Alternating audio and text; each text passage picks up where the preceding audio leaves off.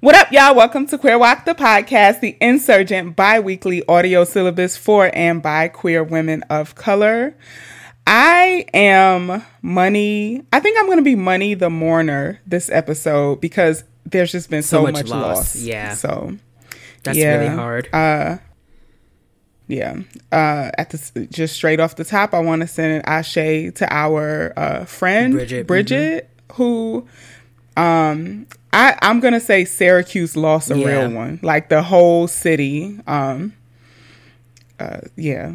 Since we last recorded together. Uh so young, so amazing, so supportive. So if there was if there um, was a, an oppressed or marginalized person doing anything, Bridget, you knew Bridget was finna was be there. there. Like that was that was yeah. like the constant and the common refrain from people that they were like, I just knew I, yeah. when I was doing X, Y, and Z, Bridget was there. Like that that is the yeah. overwhelming consensus about Bridget. Yeah. Yeah. Yeah. I just I just keep thinking about like how much of a fixture she was at every event. Like every um what did make me smile with uh her passing was people posting pictures of her at these events and I was like, damn, she was there yeah. too. She was just everywhere and just like such such a support to every person with any kind of marginalized yeah. identity. Um Bridget was yeah. one of the she was one of so. the first people I didn't even realize because all the pictures people had posted she was one of the first yeah. people I met in Syracuse. It was like pictures from almost ten years ago where I was like, "Damn, Bridget yeah, is in them photos." yeah, yeah. She was she was like the um the black queer welcome party. Like yeah. she was always yeah. She's one of the only only Greeks who would show up at like mm-hmm, protests mm-hmm. and stuff.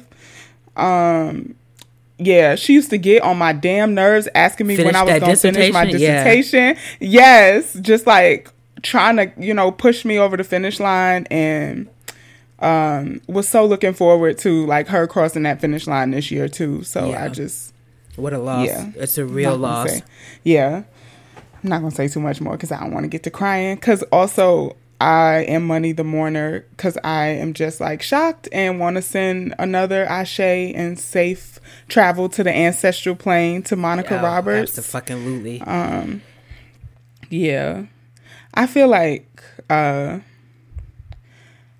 I mean, what what is left to say because i think people have been you know posting a lot of her like accomplishments but i think i'll just say the personal impact monica had on me um I got the first creating change I went to. Uh, I met Monica and got to sit in two different panels that she was on, and I mean I think I've talked about this on other episodes of Queer WOC, but her saying that you know, um, like I focus on queer people in like rural places because most queer people yeah. live in rural places. Most because people, most people yeah. live in yeah, yeah, and um, like that just totally transformed the way I think about uh, like cities as safe havens and like what work can actually be done outside yeah. of city centers. And it's why you know it's why we do the like uh small town shout outs. I was I was just thinking about like Monica was Queer WOC of the Week on episode 34. Yeah. You know, it's like just before I moved to Syracuse, uh, she was she was the only publication covering the murder of Letitia Green, who was a um, a black trans woman in Syracuse who was killed coming out of a club. Um, kind of like that age old story. This dude tries to holler at her. Um, and people, you know, say really transphobic stuff about her gender and he killed yeah. her. And Monica was the only one covering her story. Like, and yeah. So, I mean, I think it's kind of. It's kind of like odd to say, like, oh my gosh, she was a mother of the community. Like, that's Mother Monica. But I was like, maybe she she wasn't even like there yet. You know, she was like Auntie yeah, Monica. Yeah. Just like just uh yeah, and she's yeah, she's gonna be really missed. Yeah. And I just I I still feel like um like it hasn't hit yet. Same, yet. same. Um I remember following the Trans Griot blog long before I even knew that I myself was queer. It was like back when I was living mm-hmm. in Texas, and I like vividly remember when I like found Monica Roberts' um, work, and I think as a whatever confused whatever queer you know like person I was at that time, it I think I remember it meaning because like at that time when I was like finding all these different people on social media, like everybody was like it felt like everybody was in Chicago and New York. And mm-hmm. I remember just being so so surprised because I was like, you know, I'm living in Texas, and I'm like, and there's, um, and like like the blog, like she, like Monica was doing like like hardcore serious like good journalist like journal journalism work, like on that blog. That there was like just shit I wasn't even like I, I, wouldn't find out anywhere else there, but there. You know what I yeah, mean? Yeah. Mm-hmm, so. Mm-hmm. Yeah, yeah. Yeah. Just uh, truly uh, uh, like civil rights uh activists in our like time. Our time you know, like yeah. we we were alive to witness her like um her transform um like civil rights yeah. for for for black folks broadly, but specifically for black trans folks. Absolutely, a um, thousand percent. Yeah. So, um, yeah. I hope they, uh, you know, the, the, both of them have real epic laughs, Bridget and Monica. Mm. So I hope mm-hmm. they both um, yeah. key in. Yeah, absolutely. Key in together. Ugh. Ugh. Yeah. Who are you, Nikita? Uh, who am I? I'm just back at work, so. Uh, I'm night shift Nick. You all right over there? Okay, I'm good. all right, night shift Nick. Um, let's let's drop the the intro to bring some uh black ass queer joy.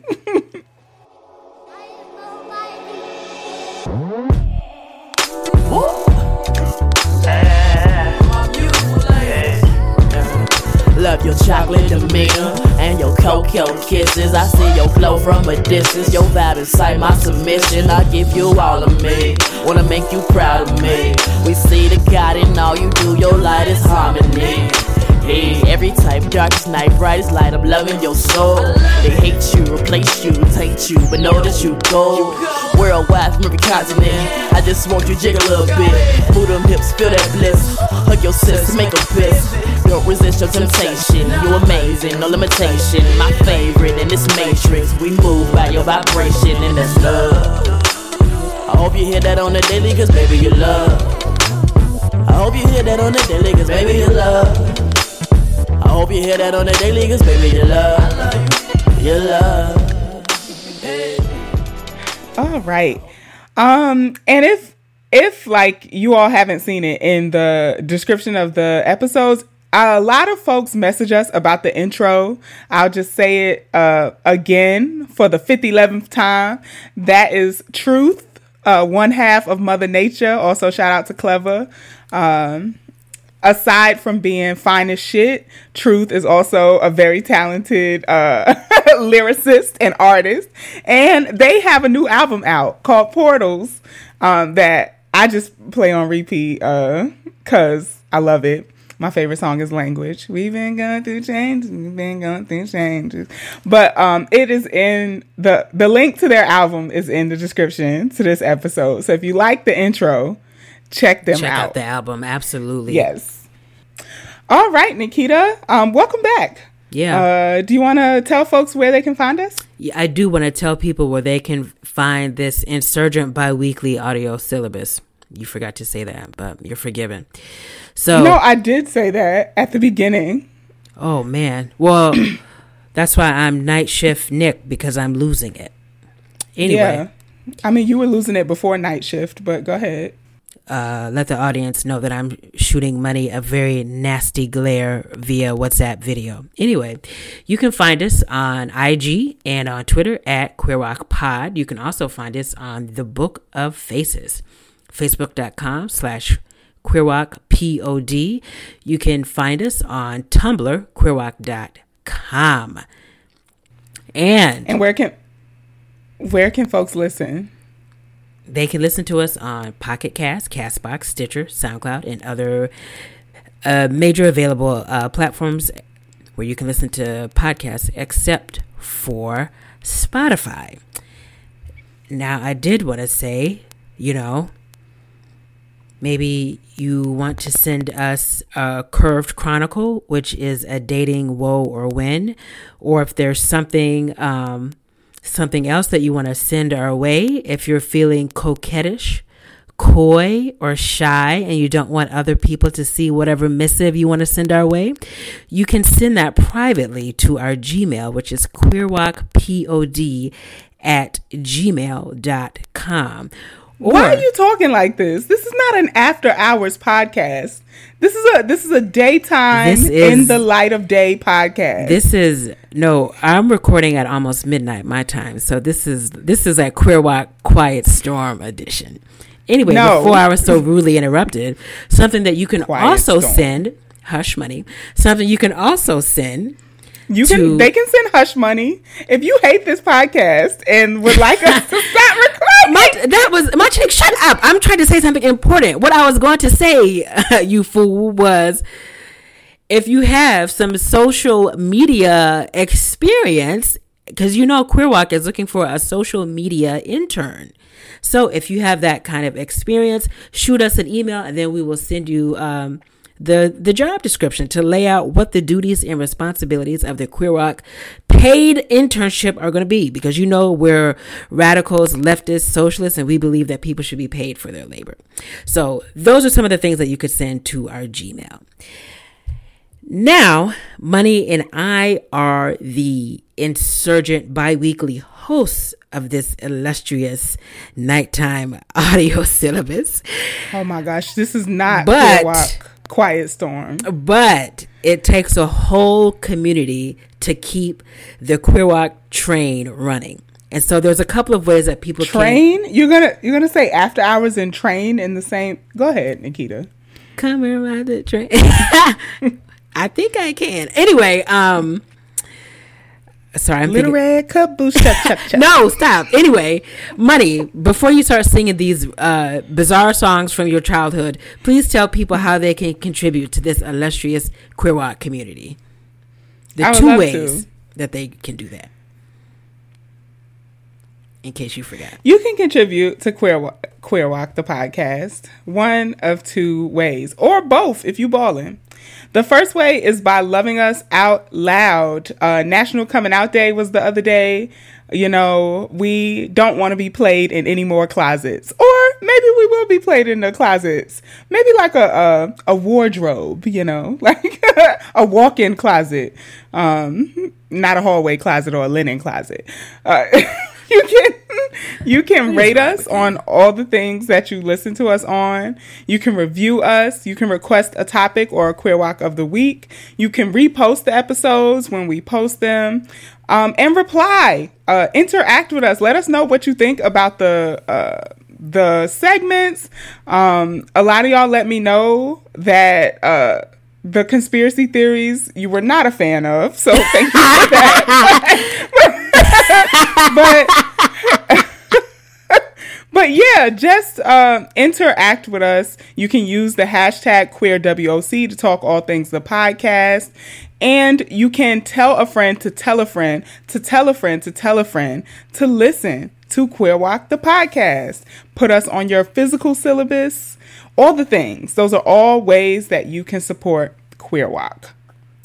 The second way is by giving us money. Uh, you can do that one of two ways. The first way is a non commitment way. You just drop off as much or as little as you can afford via the Cash App, which is dollar sign Queer WOC Pod, P O D. And here's just a pro tip if you would like us to do your topic, and if you come through on a Cash App and put your topic in the uh, the notes, uh, it just bumps it, bumps it up a little bit higher on our agenda. what money is trying to say is that money talks. God damn it. and the second way that you can contribute to Queer WOC is by becoming a patron. This is a sustained way that for less than the cost of a coffee, you can support Queer WOC the podcast. Um, and that's a monthly donation. We have some suggested amounts that you can do, but you can do as much or as little as you can afford monthly. You can pause it when, on months where it's kind of tight. You can resume when it's not. Um, or and I, if you come into some kind of windfall, you can up your pledge as well. That's, that's right. also important, as yeah. you were, money. I was just gonna say, and I um will. Okay, so I'm trying to like, tr- I'm trying to work uh, smarter, not harder. You know, like collapse my uh my responsibilities and my obligations. And so, one thing that I think y'all really like about this podcast, and that I also really like about this podcast, is that um, we we are nerds and we talk like uh, literature that we're reading and stuff like that. Um, and I think for the patrons, I'm gonna start doing like a book club kind of thing where kind of like I did on the IG live like I'm just going to be reading what I'm reading with y'all. Yeah. So um, that'll be a, a Patreon exclusive. Um, I'm gonna figure out the like kinks to that. Um, Diamond gave me like some suggestions for a, a camera because you know all I got is the Galaxy. Um, so yeah, I'm gonna try to get that popping over on the Patreon. So you definitely want to be a part of that uh, Queer WOC Coffee Hour Book Club. So go ahead and head over to patreon.com/slash Queer WOC Pod. Do I get to say? Do I get to participate? No. Oh. All right, Nikita, we're gonna move it on along to the queer WOC, queer WOC, queer WOC of the week. Of the week. Why did you pause? Hmm. Anyway, can you tell folks uh, what the queer WOC of the week segment is? So the queer WOC of the week segment is where we highlight amplify, celebrate, and just give the roses to a queer uh, woman of color or queer person of color who we think is just doing the damn thing. Um, I think, especially given, you know, like how we opened the show talking about loss, it's mm-hmm. just like, you know, we just want people to know while they're here with us, um, the like how meaningful and important their work is. And so that's really what the Queer WOC uh, Queer POC of the Week segment is. Uh, controlling. All right. So Queer WOC of the Week this week. Are you calling yourself uh, controlling? Yes. Okay. I like where it's something that I'm coming to. I like where you're you know. coming to. yes, I'm. I've come to Nikita. I mean, I guess however you get there, no matter how long it takes you. I don't know. How long have I've we been, been, friends? I've only been saying it for years. Yeah. As long I, as you've been beating me into submission, I've been trying to tell you that you're controlling. I just think the way that I do things make more sense. Okay. So that's what it, that's uh, spoken like a true control freak. I be, um, you know, watching girlfriends. I I'm afraid that I have a lot more Joan than I care to admit. Yeah, you, in my chart. Yeah. Woof woof. Okay. You can either kiss my ass or give my ass a kiss. I'm yeah. I'm I'm Maya with like Joan rising. You know. That's that's you know that's it. Um, my moon is in Lynn. You know that's my astrological makeup for girlfriends. But okay. All right, Queer WOC of the Week this week is Afro German author, activist, and just all around baddie, Katharina Oguntoye. And so uh, I hope I did not butcher the pronunciation of your name, Katharina, because uh, you're a bad bitch. So I'm going to tell y'all some highlights of what Katharina has been doing in Germany uh, and why she's Queer WOC of the Week this week. So, uh, most recently in May, she was honored uh, for her life's work. She's she's only sixty, I think. Yeah, just turned sixty. Um, for her life's work against sexism, racism, and homophobia in Germany, uh, with the Lesbian Visibility Award um, that's awarded by Berlin, like the city of Berlin. So she won that for the 2020. The oh, so this year. Okay. Yeah, yeah. Um, yeah, that's why she's on my radar. So I love this quote from her acceptance speech. She said, uh, I'm committed to le- lesbian visibility because living in hiding is not an option. Mm. And that just goes along. I feel like that's the whole vibe of the week with um, National Coming Out Day, followed by Indigenous Peoples Day. Yep, yep. And it's just like, yep, right, right with that energy. Living in hiding is not an option. Um, Okay, she's been involved in like women's liberation, feminism movements in Germany, uh, intersectionally since like the 80s. Um, like, I guess outwardly, she was more like doing uh, personal community organizing work stuff before then. But she organized Ber- Berlin's Lesbian Week, the Cross Cultural Summer Institute in Germany, um, that uh, has had leading workshops from like all the notable feminists. Uh, one of our faves here on the show, Audre Lorde. Um, I uh, so I am your sister uh, was like a speech that Audre Lorde gave at that conference back in the eighties. Um, she also uh, co-organized the International Feminist Book Fair and has participated on like so many panels, y'all. Like the CV is popping. Okay. um, she said she became an activist because she wanted to work for more than just herself, yep. but also wanted to transform society. Yep, yep, there you go. Yeah. Um, like leaving society more just than she found it. Mm-hmm. Um, and uh, especially because, uh, you know, in a country like Berlin, I mean, a country like Germany, um, in a city like Berlin, where uh, Afro descendant people are just so overlooked. Um, she she really pushed for that visibility and awareness to Afro German movements and um, issues. Um, so one of the, one of the things that she also co-founded that I wanted to highlight because I thought it was just so cute. Um, she co-founded this lesbian group called Kinderwunsch, and I hope I pronounced that right because I don't speak German, but it's it was it's a group for lesbians who want to have children. I was about to say so kinder. Like, it gotta be something related to kids. Yeah, and so, oh, that's what kinder mean. Oh, like kindergarten. Kindergarten. Yeah. So it's like kid garden. Yeah, like a garden of children. Oh.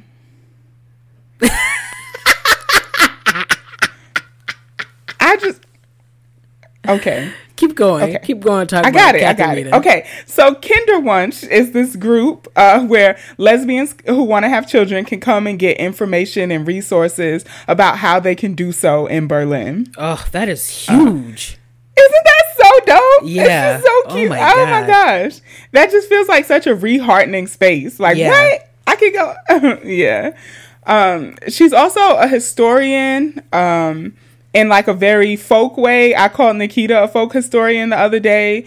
Um, uh, she she uh, what Katharina has done is made sure uh, that she archives like Afro German movements for liberation.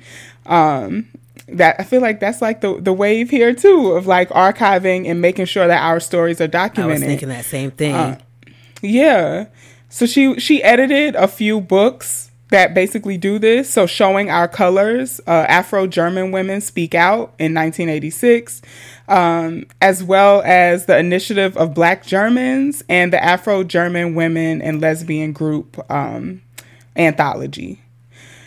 Uh, so, outside of like scholarly stuff like that, um, she also just uh, does political education around the roles that Afro Germans, uh, specifically queer Afro Germans, have played in movements for liberation in Germany. So, huge shout out to Katharina Oguntoye. Um, just like I feel like I'm still on the wave of like you know that part of the world and highlighting um, queer women of color who are doing big things in countries that we really associate with, uh, like being, you know, white supremacist superpowers. Yeah, so, yeah. So, um, yeah. So another huge uh, shout out to Katharina and congratulations on your uh, shiny lesbian visibility award, yeah. girl. A, a much a deserved award. award. Yeah, I've, you're right. You're. I'm sure. I'm sure before you uh, meet your maker, you'll be you'll be a shoe in for some kind of lesbian visibility award. I don't know. I haven't organized nothing that Audre Lorde gave a speech at. well, um, considering that you were how old when she passed? I would have had to been on my shit to exactly. do that. But but alas, I was an eight year old slacker. So sorry. This really is a queer WOC quiet storm. Nikita coming out the bra. Ooh, yeah. All right. But so, oh, oh my God! Just uh, sorry, I just really wanted to underscore the the amazing work of um, Katharina Oguntoye. That was, mm-hmm. I just as you kept going, I was like, God damn, what else she do? So that's that's really amazing, and thank you for always, you know, bringing some queer WOC, queer POC to our attention. Who, you know, again deserves their roses. Yep. Mm-hmm. And bread. Bread and roses, indeed. Alrighty. Am I am I Marxist feminist enough for you yet? It's okay. It's okay. Moving right along. Don't claim me in public. I don't give a shit. Uh, we're like gonna move do. it on along. we're gonna move it on along to our community contributors. Yeah, segment. I wish you all could see the video of her doing this nonsense. What's the community contributor segment, Nikita? So, besides these uh, cartoonish jingles that money subjects uh, subjects us to, the community contributors, like we always say, this is where this is like the centerpiece of the show. I think because it's like, I mean, money and I would be on the phone key keying regardless but there's mm-hmm. like a mm-hmm. whole community that gets to kiki with us and that community is you all so this is where we shout out you all who are supporting us and it's just where we you know shout out how you contribute to this here community hence community contributors right all right. So this week we have uh, no new patrons, no new reviews, no new uh, yeah. Ratings. So you so motherfuckers don't actually contribute. contributor, pe- community peasants, community paupers. Maybe that's what we should call this now.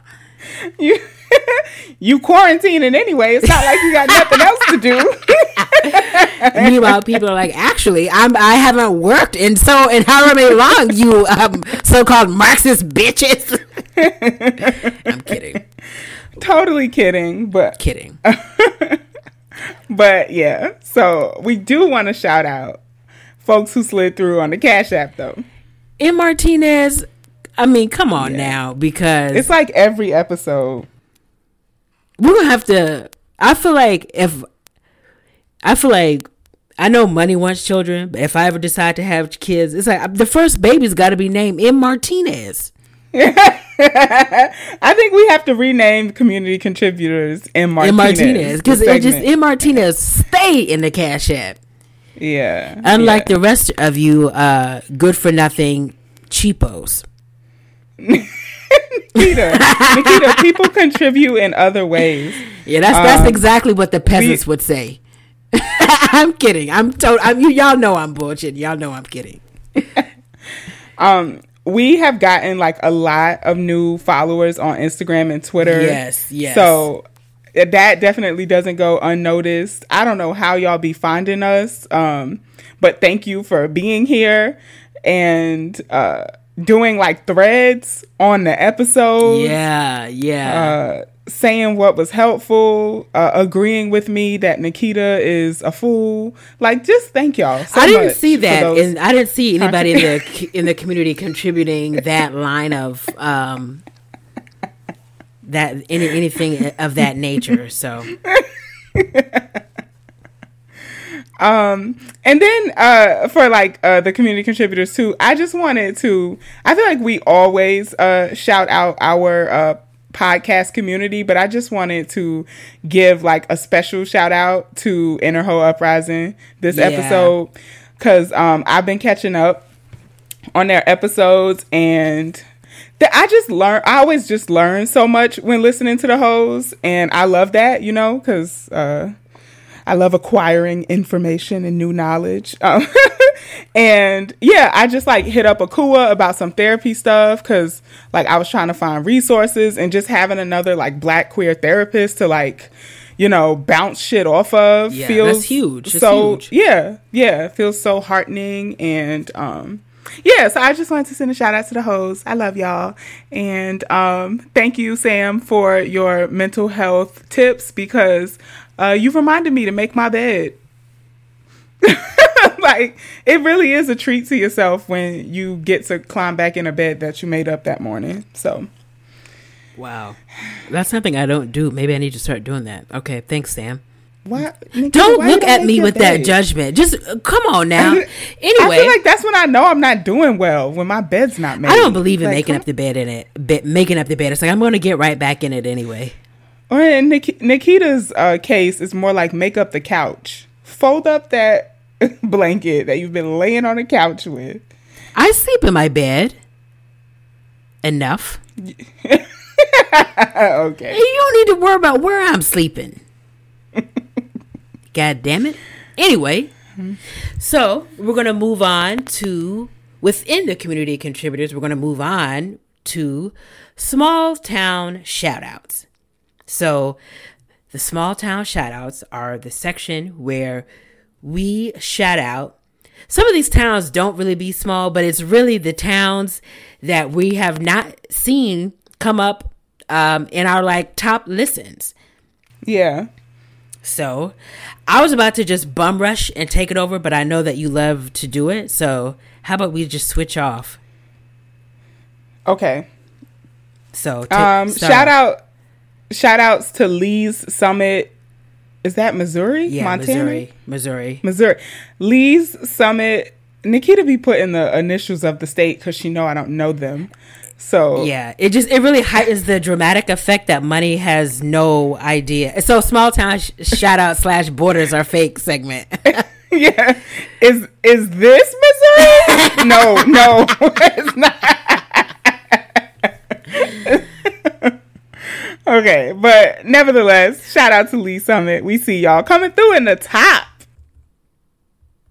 Wait, actually, I've I'm starting to be self conscious now.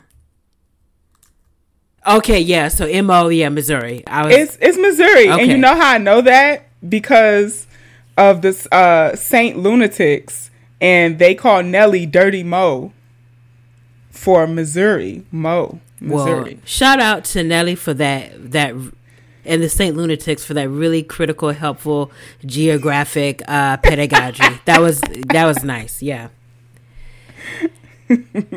All right, and the next city is St. Paul. I can't believe St. Paul, Minnesota, has never been in our top before. I know. That's not a small city, but it's never been in our top. Yeah. Shout out to St. Paul. Thank you. There's um there's like schools there, so I wonder if the audio syllabus has made its way to St. Paul. Maybe. All right, what's the next one, money? Uh, Maryville, Tennessee. Are y'all safe listening to Queer WOC in Maryville, Tennessee? Uh, they have headphones. Maryville. What's going on in Maryville? Maryville, That's not how you say it. You if you when you say it like that, it sounds unsafe. It's Maryville. Nah, it's Maryville. Maryville. Maryville. Maryville. home of No. home of the Queer WOC listeners. They're like, yeah, exactly they're like, you heard of that show with those two negress lesbians on there? You know what, Jeb? That's my favorite. it's my podcast. fucking. You know, I was on the fence about socialism and all that gay shit, but I listened to Queer WOC and those two. There's some cards. They're but they're funny as shit. and educational. All right. So now that we're banned in Tennessee, Yeah. uh, Nairobi, Ken, uh, Kenya. Shout out to Nairobi. Okay, so- Nikita, people listen to us in Nairobi. So it's like obviously Nairobi is not a small town, but Nairobi's never come up in our top. That's I was just so excited no. about that. Yeah. And I'm just gonna to take it away with our uh, German theme. Shout out to Heidelberg, Germany, for popping up in our top Yeah. cities. So yeah. Wow. Uh, Germany always holds us down. always, yeah, Yeah, and uh, just like uh, what is it called? Like twin flames. I feel like there's a lot of uh, queer women of color in Germany that are just like siblings Yeah, for us. absolutely. So shout out to our siblings in Germany. Wow. And thanks for listening to Queer WOC. Wow. All the way from Missouri to Kenya. I love it. You ever thought you would make something that somebody in Kenya will be listening to? Nikita, what? No. What? No. All right, Nikita, I know you don't have like an intro, but could you at least intro my segment? Yeah, Money finna talk about some shit, so go ahead. No, all right. Actually, All you right. know what? I have a lot of doting to do on money right now. What? Why? I don't All like right. when you dote. Uh, If bitch, if your best friend can't dope, bitch, who can? Come on now. Anyway, anyways, y'all, y'all. All right, so I just had the esteemed privilege and honor to be a part of Money's class the other day. So Money let me talk reckless and bump my gums in her class. So, you know, I was just talking about organizing, whatever. Y'all know, y'all like, whatever. She didn't say nothing of interest or no. But y'all, y'all, it was I. It's like you like like y'all get a sense of y'all get to experience money's pedagogy, money's pedagogy on the show, right? It's obvious that like teaching is. I'm not gonna say it's effortless, but because because money puts a lot of hard work into it, but I was just fucking blown away. And I mean, this bitch is doing this shit on Zoom. And the lecture was clear, riveting, easy under to, easy to understand, but full of depth. And it wasn't just like I'm used like, you know, it's like I do this show with her Back and I know this that mic, bitch. Nikita. All right, all right, all right. But it's funny because you see everybody in their little box on Zoom, and you can just like you can just see the students like eating it up, and it's like Money has done such a like a fantastic job of like scaffolding like all of this like information. And like the students that she's teaching like you could tell how much they respect her how much they're learning from her. And like i mean the, the discussion was so rich. And it's just like it is always such a privilege and a joy to see somebody you love doing like being in their element doing their thing. And like it just feels like it, it feels like what's like the platonic version of like like falling in love with somebody it's like you know when you see your bae Oh, it's a squish. it's like, but it's like you know when you see your bae like uh, from across the room, you're like, damn, you're like, you know, that's that's me. I feel like I had hmm. that feeling uh, on Zoom. I was like, like I have the privilege and like the luxury and the joy of calling this like brilliant, amazing person like my best friend. Anyway, And don't you forget that it's a privilege, a luxury, and a joy. you see, this is why you can't do nice things for these bitches because they. oh, I'm these bitches now. all right. Mm-hmm. I was just a pedagogical phenom. Now, now I'm I, words didn't come out of my mouth. Seems like that's something you've thought about. but anyway, I don't want to take too much time talking about it. But like the lecture was on sexuality and like relationships, uh, like orientation and like like family therapy and all, like I mean just like just like my mind was like on fire. It was like like all this shit like I had like never thought about. But anyway, it was just Nikita was in the Zoom chat with my students like she was enrolled in the class. I was being Like, so ridiculous, so ridiculous. but it was just, it was just such like I just can't say like every time I think money has exceeded my like expectations. It's just she just like keeps like busting like busting and like exploding boundaries. So I was just so amazed and so riveted by like seeing her in her element that way. So hmm. and so the the mental moment with money is basically it's just another venue I feel like where we get to experience money's brilliance, right? And where she just breaks down things that seem that that can be like really difficult but makes it feel like we can just like that we can have a grasp, you know, on these things that like in a field that has not like thought about us like in in any kind of like real way for like a very like long time. So the mental moment with money is the where Doctor Money comma LMFT because you know the bitch got a license now regales us with some kind of insight or tidbit, you know, related to um, mental health. So, without further ado, Money, please share your mental moment with Money for this week. Thank you. Um, it's not a jingle, but it'll do. That's the last uh, time I do any goddamn thing for you ever again. How about that? No, no, no. You know, um, you know how much uh, it means to me that you think that I know something. So, yeah.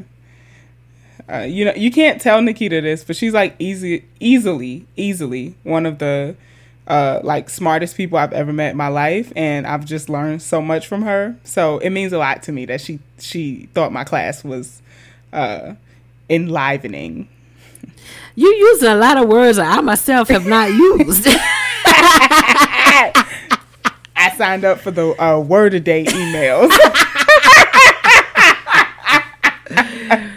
Shut up. Shut up. All right, y'all. So, okay. I it's been a long time since I gave y'all an acronym. You know, I feel like I feel like I've been slacking on the acronyms, and so I'm back with the acronym. Y'all ready? I'm ready. Let's do it. Let's do it. So, this week I want to talk about overthinking. Ooh. Okay. All in my Kool Aid and got my flavor. I, I figured. Um, and so uh, this is a, a, mental moment inspired by Dr. Mariel on uh, Instagram. I'll put her at in the description of this episode, but it's Dr. It's at Dr. Dot Mariel Book. I think it's B U Q U E. So I don't know if she pronounces the the K or what, but Mariel B U Q U E.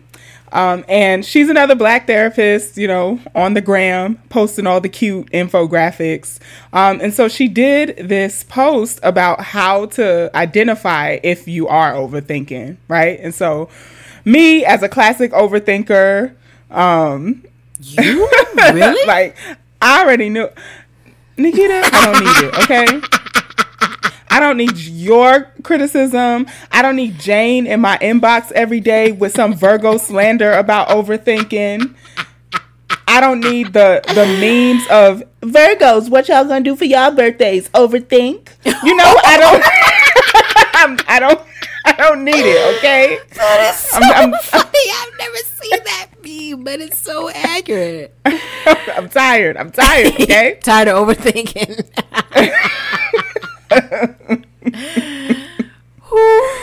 It's so funny to me.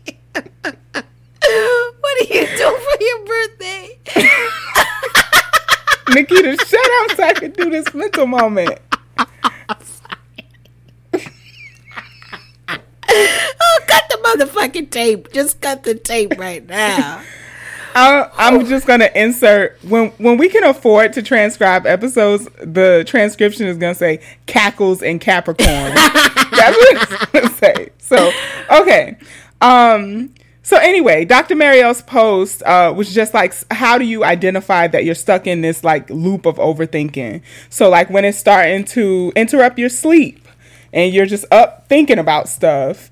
Uh, when you're wondering about all different possible scenarios uh, and trying to think, trying to plan for like plan A, B, C, and D. Uh, if you change your mind a lot, um, and, and feel indecisive. And if you're afraid of like messing up or making the wrong decision, so you start to like think through all the things you'll do if you mess up, right? So, so I thought her post was like really helpful to identify when it's overthinking and when you're just preparing. Ooh, okay. Um, all right. Yeah, because you know, uh, if you stay ready, you ain't got to get ready. So pre- preparation is, is important, you know, yeah. important, but overthinking is my thing. You know, yeah. I feel like my day will be over around nine o'clock, but I'm up to like at least one thinking. Yeah, yeah, yeah, yeah. Not thinking. Preparing. Um, right. So, uh, so I just yeah, so I want to talk about what I think causes us to overthink and also some things we can do to interrupt these cycles of overthinking. And that's my acronym for this episode. Okay. So, what I think causes overthinking is feeling like you have little or no control over like outcomes or the power to enact change, which shocking, not shocking, a lot of folks with marginalized identities feel that. Right. Cuz on a systemic level, we don't have a lot of control. Um and also another cause that I think causes uh overthinking is emotional abuse.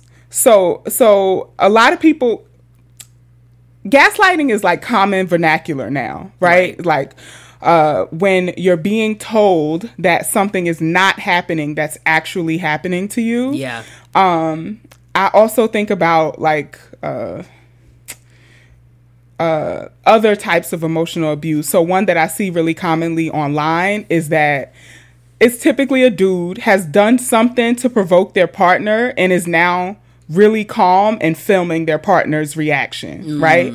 So like they are like, I don't know why she, I don't know why they freaking out, and but but the but you've done something yeah. to escalate this person emotionally, and now you're able to like sit back uh, and like under respond to the emotional response yeah, that you've yeah, caused, yeah, right? And so, so those different types of emotional abuse, I think, also cause us to overthink because they they uh, they pull the rug from under yep. our yep. Yep. our belief that we're actually experiencing this shit, right? Our sense of reality, like what's actually happening. Yep. Yep. Yep. Mm-hmm. So uh, those are just some of my, you know, hypotheses on uh, my pontifications on overthinking as to how we get here in the first place. The like uh, feeling like we don't have control over outcomes, feeling like we don't have the power to enact change, and emotional abuse.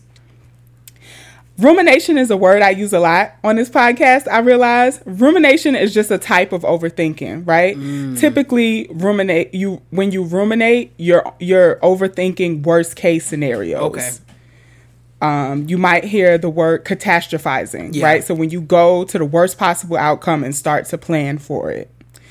Um, yeah. So that's my backdrop, right? And so here I come with my acronym. What's the acronym, so, honey? The the ways that I've been working on my own uh, overthinking with my therapist and in my personal life is cards. C A R D S. So overthinking, I've got your cards. Wow. Uh, so C stands for connecting with your body if if I haven't said this enough, grounding is such a inroad to so many things. Like we um, we live as if like our bodies don't matter, and they do, right? um, when when we are able to pull it back to like our physical self, um, it pulls us out of that headspace. Mm, okay, that just okay. like thinking, thinking, thinking. I was gonna so connect. Yeah, connect with your body. That's C.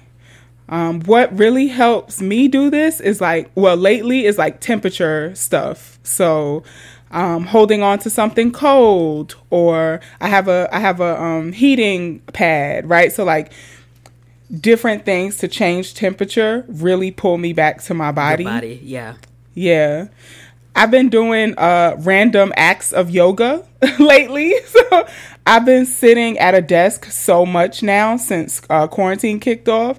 And I feel like my whole back, the whole makeup and structure of my back has changed because of it. I've never like sat for 10, 12 hours yeah. uh, at a time before. So, um, so when I catch myself in my head overthinking, I'll do like cat cow or um, something to just like move and connect to my back. Mm-hmm, mm-hmm, mm-hmm. Yeah. So that's C. Connect with your body. What do you do to connect with your body? Do you know? Um, this is a great question. Um, I don't feel like I do this enough. I feel like I called you in distress the other day, and you had mm-hmm. me. You um like helped me think about like what was happening like in my body. Like I was feeling because I always say, "Oh my god, I'm just feeling like real anxious," and you're like, "Well, where are you feeling mm-hmm. it?" And it's like actually, it wasn't actually like a whole body experience. I was like, "Wow, like I'm feeling it." really like in my arms and so you like told me to like mm-hmm. you know, bring my shoulders up. And mm-hmm. so like that was like it was it was something that made me like connect with my body. So that that was extremely helpful.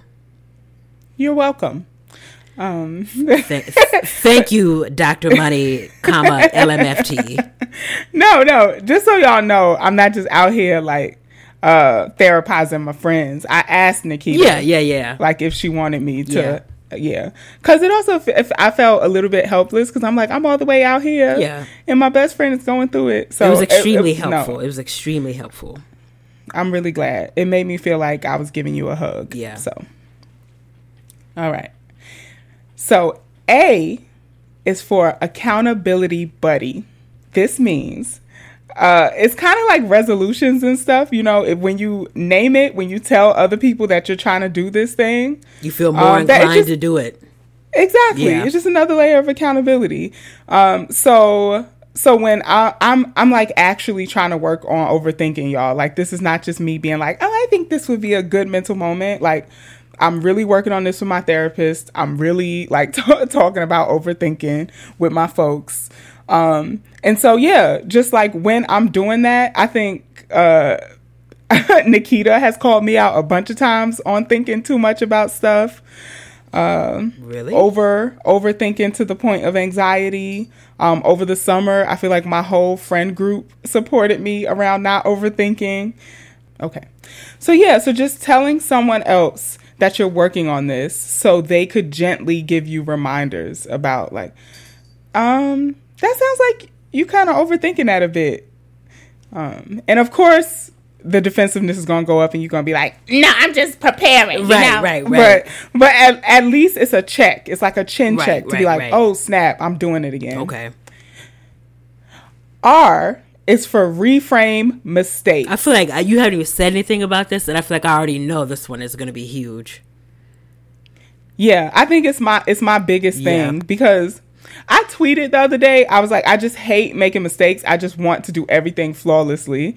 And Christian was like, the Virgo I was, I was literally I just about to say, classic Virgo right there. Yeah, I just, I, it's, I actually don't think about it as like perfectionism. Like, I just, I think about it as being really afraid to like fuck up, right? And I, I, I don't know. Is I don't know what that is. Perfectionism though. No, what is no. I think I think the difference is maybe it's just like the the way I'm conceptualizing it. It's like perfectionism is a striving to be perfect.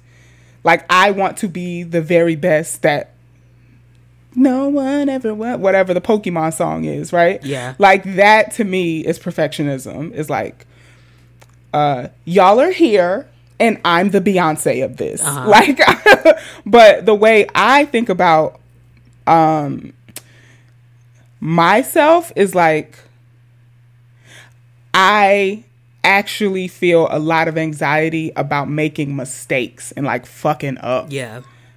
I, I think people experience perfectionism in that way.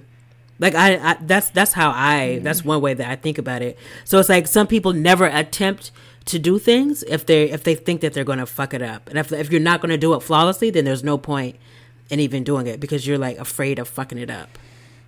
Hmm. Maybe. I think it yeah. I think maybe I'm thinking about like a almost like an a narcissistic perfectionism, like a if if I'm not the best, it's like it's like a relational thing. Like if I'm not better, better than everybody yeah, yeah, else, yeah. then I don't want to do it. And that's not where mine comes from. Mine comes from like I don't I don't want to fall on my face. I don't want to like fail. Yeah, yeah, yeah. like of the the fear or the over preparing so I don't fail. Yeah, yeah, yeah. Um, yeah, like how you know my defense was at two p.m. and I had my mom and my sister there at ten a.m. practicing. Of course, yeah, yeah, yeah, practicing. Yeah. You know, it's like I I just don't want to like fail. Yeah, I, I think I think but, that there's like I think that that's like an internal kind of perfectionism. Yeah, I don't think it's always about being in relation to others. Well, whatever. Um, I, I, what I will say is what the kind of like internal uh, mantra that I've been telling myself around this is like perf- perfect is not relatable, right? So if you if you are a person that is so like community oriented and mm. wants to mm. wants to maintain relationships, wants to uh, you know love people out loud and all this stuff, like being perfect is, is not, not a relatable yeah. thing. Yeah, it's that's not the goal. And so um so so fucking up might actually mean that you're putting yourself in relationship with other people. That is such um, a huge reframing. Yes, oh that's why God. it's the R. Yeah, that Reframe is so mistakes. powerful. Yeah. So um here's some here's some like uh vulnerability in my last therapy session. I was uh talking through um like highs and lows basically. Like I I've had some real high highs and real low lows in like the past couple weeks. And um what like what ways have my lows put me in relationship with other people? Mm. Can you give me an you example? so it's like I guess I'll I'll give you a statement. So uh what who has messing up allowed me to meet? Okay, okay, okay. Yeah. That's all I'm asking. Like, yeah. Yeah. And then um also, you know, I have this thing that I think a lot of women of color have about like you don't want to ask for help cuz you don't want it to look like you are in- incapable for all the like yeah. racist, misogynistic reasons sure. that uh, women of color get painted as like incapable mm-hmm, or whatever, mm-hmm. whatever. Um, and and like th- reframing asking for help too, like asking for help is a relational process. Yeah, yeah. And if I'm somebody who wants to be a helper, I'm I'm in a helping profession. How can I be so uh, averse to asking for yeah. it for myself? Yeah. You could think so about it as like a type of modeling. Exactly. Mm-hmm. Yeah. Mm-hmm. Yeah. I'm modeling this for future queers of color. Yeah. and other people in your life that you love and care about. Yeah, yeah. Mm-hmm. Yeah. This is huge. So, yep. Reframing mistakes. Mm-hmm. Perfection is not relatable. Yeah. All right. Cards. C A R D. D is next. Um, the D is for distract yourself. This is just like a real easy, concrete yep. way to pull yourself out of overthinking. Um, right. So, uh, an activity I used to have my teenagers do is they had all these anxieties, right? All this stuff going on, and I'm just like, okay, write them out. I want you to write a list of them, and even the the process of writing something out, you're like, okay, I'm thinking about this way deeper than it actually is. Mm-hmm. Like when you see it on paper, like have, it's like well, maybe it's not that deep. Yeah. Uh, or like I feel as if I have all of these um, plan A, B, C, D through G. Um, and then when I start to write it out, I'm yep. like, oh wait, these yep. are actually the same thing. Yep. Or yep. you know, it's like what? It's, it's, it doesn't have to be all these different things uh, doodling. So when I start to feel like I'm thinking too much, draw, just drawing something. Mm-hmm. I got this set of of watercolors. I don't know the first thing about watercolors. Y'all artists out there that use watercolor paint, y'all are very talented people because I, I just can't do it. it basically turned out to look like a very pretty uh, piece of paper. It was just like a, a colorful like stationery. yes, yes. Because I was like, oh wow, I tried to do a bird, but this doesn't look like anything. it's abstract. but it did help me climb out of my head. Yeah, that's huge. That's so huge. Yeah. Uh, and here's here's one that I really like. It's like a drinking game for overthinking. Take a sip of water every time you think of a new scenario or outcome. So I'm preparing for class tomorrow, right? And you know I over prepare yep, for class because yep. I be I be overthinking. So for every every new slide that I think I have to add in, I'll just take a sip of water. Riot is like acting an ass I right now. It, yeah. Yeah. So every time I think I need to add in like a new way to do something or a new activity to my lecture or a new slide, I take a sip of water. And you know what? I've been getting like 64 ounces.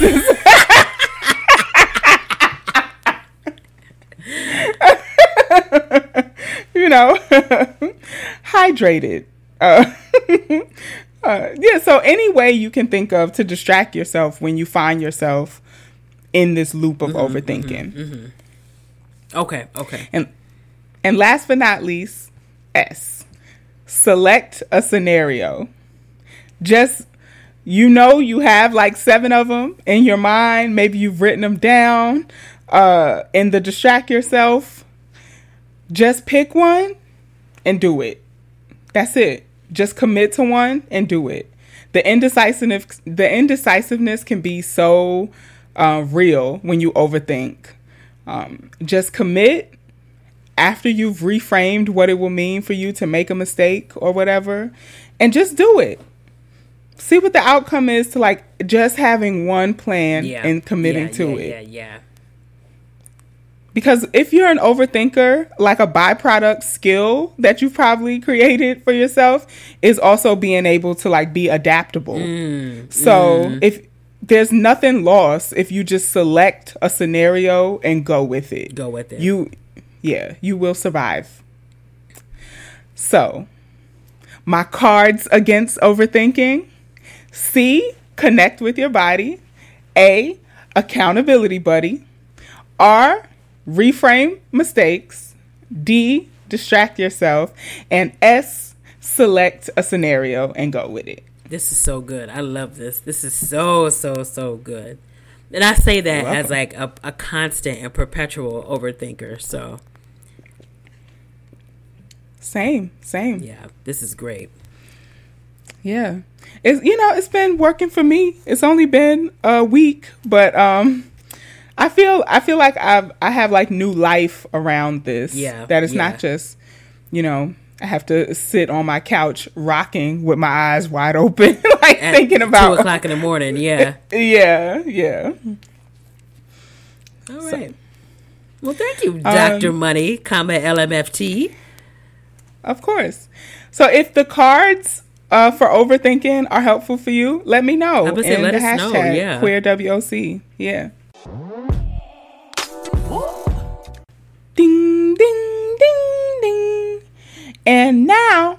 Our bi weekly lesbian leftist luminary labor lecture from Nikita. Ding, ding, ding, ding. Oh, yeah. So, this segment, which we lovingly call the word, is Nikita's musings on uh, some current political happenings and goings on uh, where she breaks down some social justice jargon for us or connects some political thing to us as queer folks of color, um, or where she gives us the radical roots of something. It's the segment that I learned the most in. So, without further ado, take it away, Nikita. All right. So, I don't remember when this was. I think it was back in the spring when I was working so when I'm working, I I really um so for the word I normally try to put, I end up putting a lot of time and energy into like trying to like put it together. And like when I'm working, you know, every day, 12 hours a day, I just don't really have the time to do that. So back in the spring, I started this thing where um it's like uh, we call this an insurgent audio syllabus. So I guess Money is going to have her uh, thing that I'm not allowed to participate in with the exclusive content on uh, Patreon. So I guess this will just be where I, you know, this will be the sloppy seconds where I get to talk about the things that I'm reading.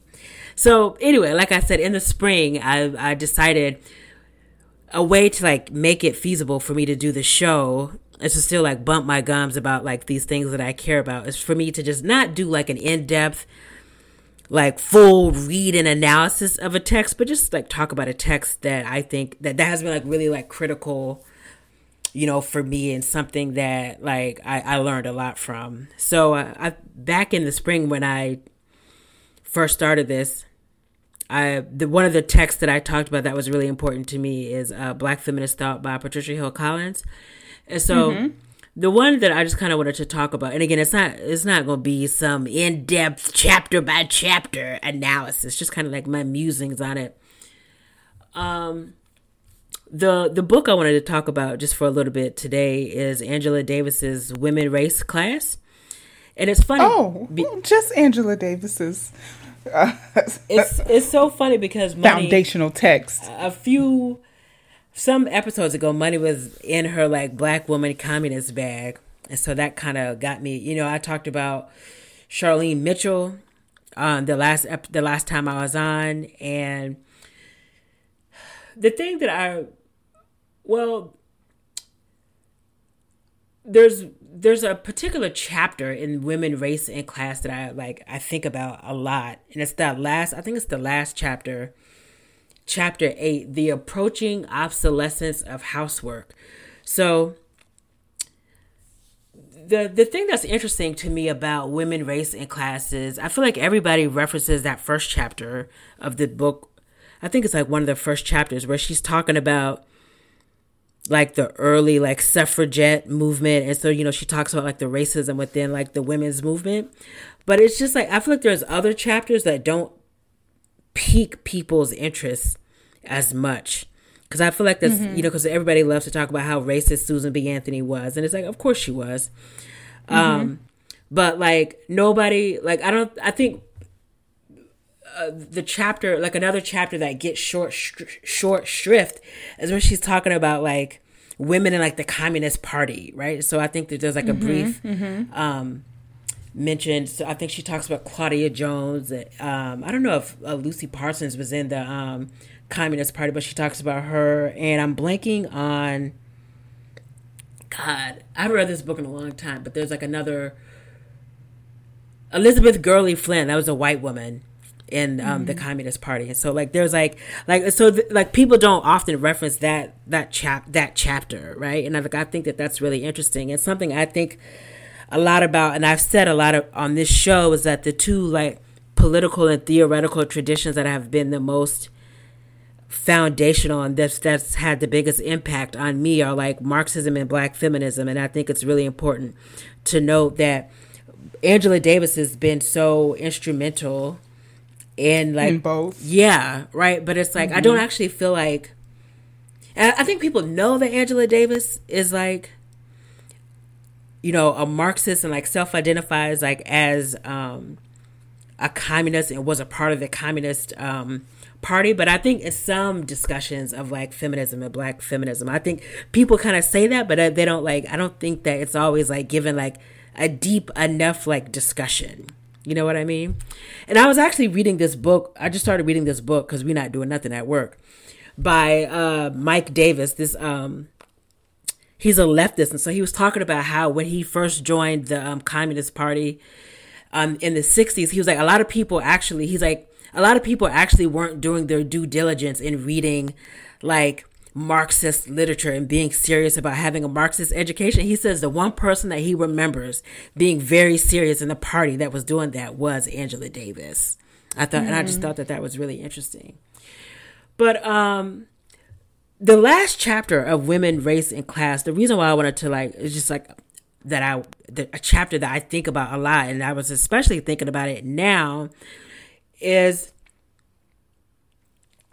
one of the things that has been, I think, that is difficult in this moment for a lot of people, um, I think women in particular, because of how the, the, the the division of labor in terms of care work, how that happens in society and in our homes, like a lot of people are struggling with that right now. I'm thinking mm-hmm. a lot mm-hmm. about moms who are being tasked with working at home, working from home, but also being responsible for their children's like education and like making sure that mm-hmm, like children are doing mm-hmm. all this like virtual school and all that kind of stuff. Mm-hmm. And I haven't read the chapter in a long time. And it's like I skimmed through it, but I remember uh, like before I got on this, before we started recording. And the thing that is so huge to me about that chapter is that it's like a black Marxist feminist analysis about the role of care work and social reproduction in society and like that like mm. and i feel like there's been all of these talks within i'm going to talk about what those terms mean in a second but it's like it's such a huge part of like marxist feminist um scholarship. And i think that like talking about care work has been a big part of like black feminist like discussions. But the way that like angela davis does it in this chapter to me really brings the two together in a very very sharp way. And i'm mm. i just feel like people don't talk about like this section this chapter enough. And so one of the things that she because i think i've mentioned it before on the show like one of the movements especially amongst like Italian feminists in the 70s, was this campaign around the wages for housework. And so when we talk about social reproduction, what that means is like people like we have to be like we have to reproduce ourselves. What is that? And so that means all the things that we need to do in order to carry on and to live and survive. So there's like psychic things that we do, there's like physical things that we do, and then there's like emotional things that we do for ourselves and each other so we can reproduce the next so we can reproduce ourselves. And I don't mean like biological reproduction. I mean like you go to bed at night and you wake up replenished and there's all this stuff that makes us human that make that that make it so that we can continue to live and survive and produce under capitalism. You know, so all okay. the, all the work. So it's like the food that you need to eat, right? Mm-hmm. The social relationships that help us stay mm-hmm, alive. Mm-hmm, mm-hmm, um, like the cleaning, right? All like the hygiene. Mm-hmm. There's all of that stuff that we need to do in order for us to keep going and keep to continue to continue. Yeah. And then so that's like at the individual level, but then and that go ahead. Sorry, no, go ahead. Go I just ahead. wanted to ask a clarifying question. Yeah, that uh that like women and femme folks are like disproportionately tasked with doing that yes, work. Absolutely. Mm-hmm. But here's but here's the the critical piece about how this is connected to capitalism. And this is what the thinking was behind the wages for housework campaign.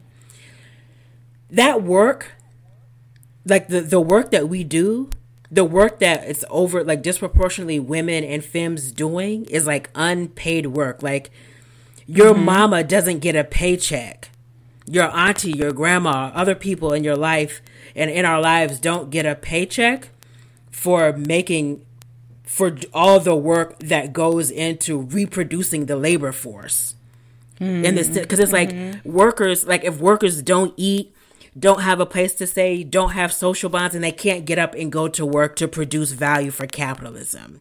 Uh-huh. And so capitalism needs this work, and it especially needs the work to be unpaid. Like I think there was, mm-hmm. I think, and I can't remember what text it was, but they like estimated that like it's like billions of dollars.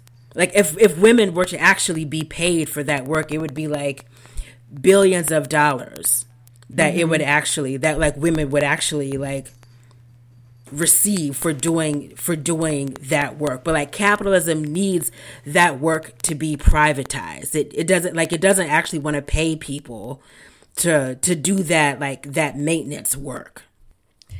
And so so that has long been like the argument of marxists like a lot of a lot of like marxist feminists that like capitalism needs it thrives on that work being unpaid, right? Mm-hmm. But like Angela Davis makes this really insightful point in this last chapter where she's like, you only have to look at black women and other women of color who have disproportionately done this kind of like domestic work to know that getting paid for that work doesn't t- change the drudgery of the nature of that work right mm. so she was mm. like um I think I was kind of thinking that as you talked about yes, it. Yes, yes. And I'm like, like that to me is like the perfect marriage of like a black feminist and like a Marxist feminist analysis where it's just like, so it's like, yeah, on the one hand, it's like, oh, sure, right? Like when you think about like, a guaranteed or not guaranteed, but when you think about like a universal like you know basic income or or even women being paid for that work. Um, so I'm just going to read a quote from this uh, from like the chapter where she says the idea of a paycheck for housewives will probably sound quite attractive to many women, but the attraction would probably be short lived. For how many of those women would actually be willing to reconcile themselves to deadening, never ending household tasks, all for the sake of a wage? Would a wage alter the fact as Lenin said, that petty housework crushes, strangles, stultifies, and degrades the woman, chains her to the kitchen and to the nursery, and races and wastes her labor on barbarously unproductive, petty, nerve wracking, stultifying, and crushing drudgery. It's funny, I've been thinking about this in the quarantine because it's like, I'm so fucking tired of cooking.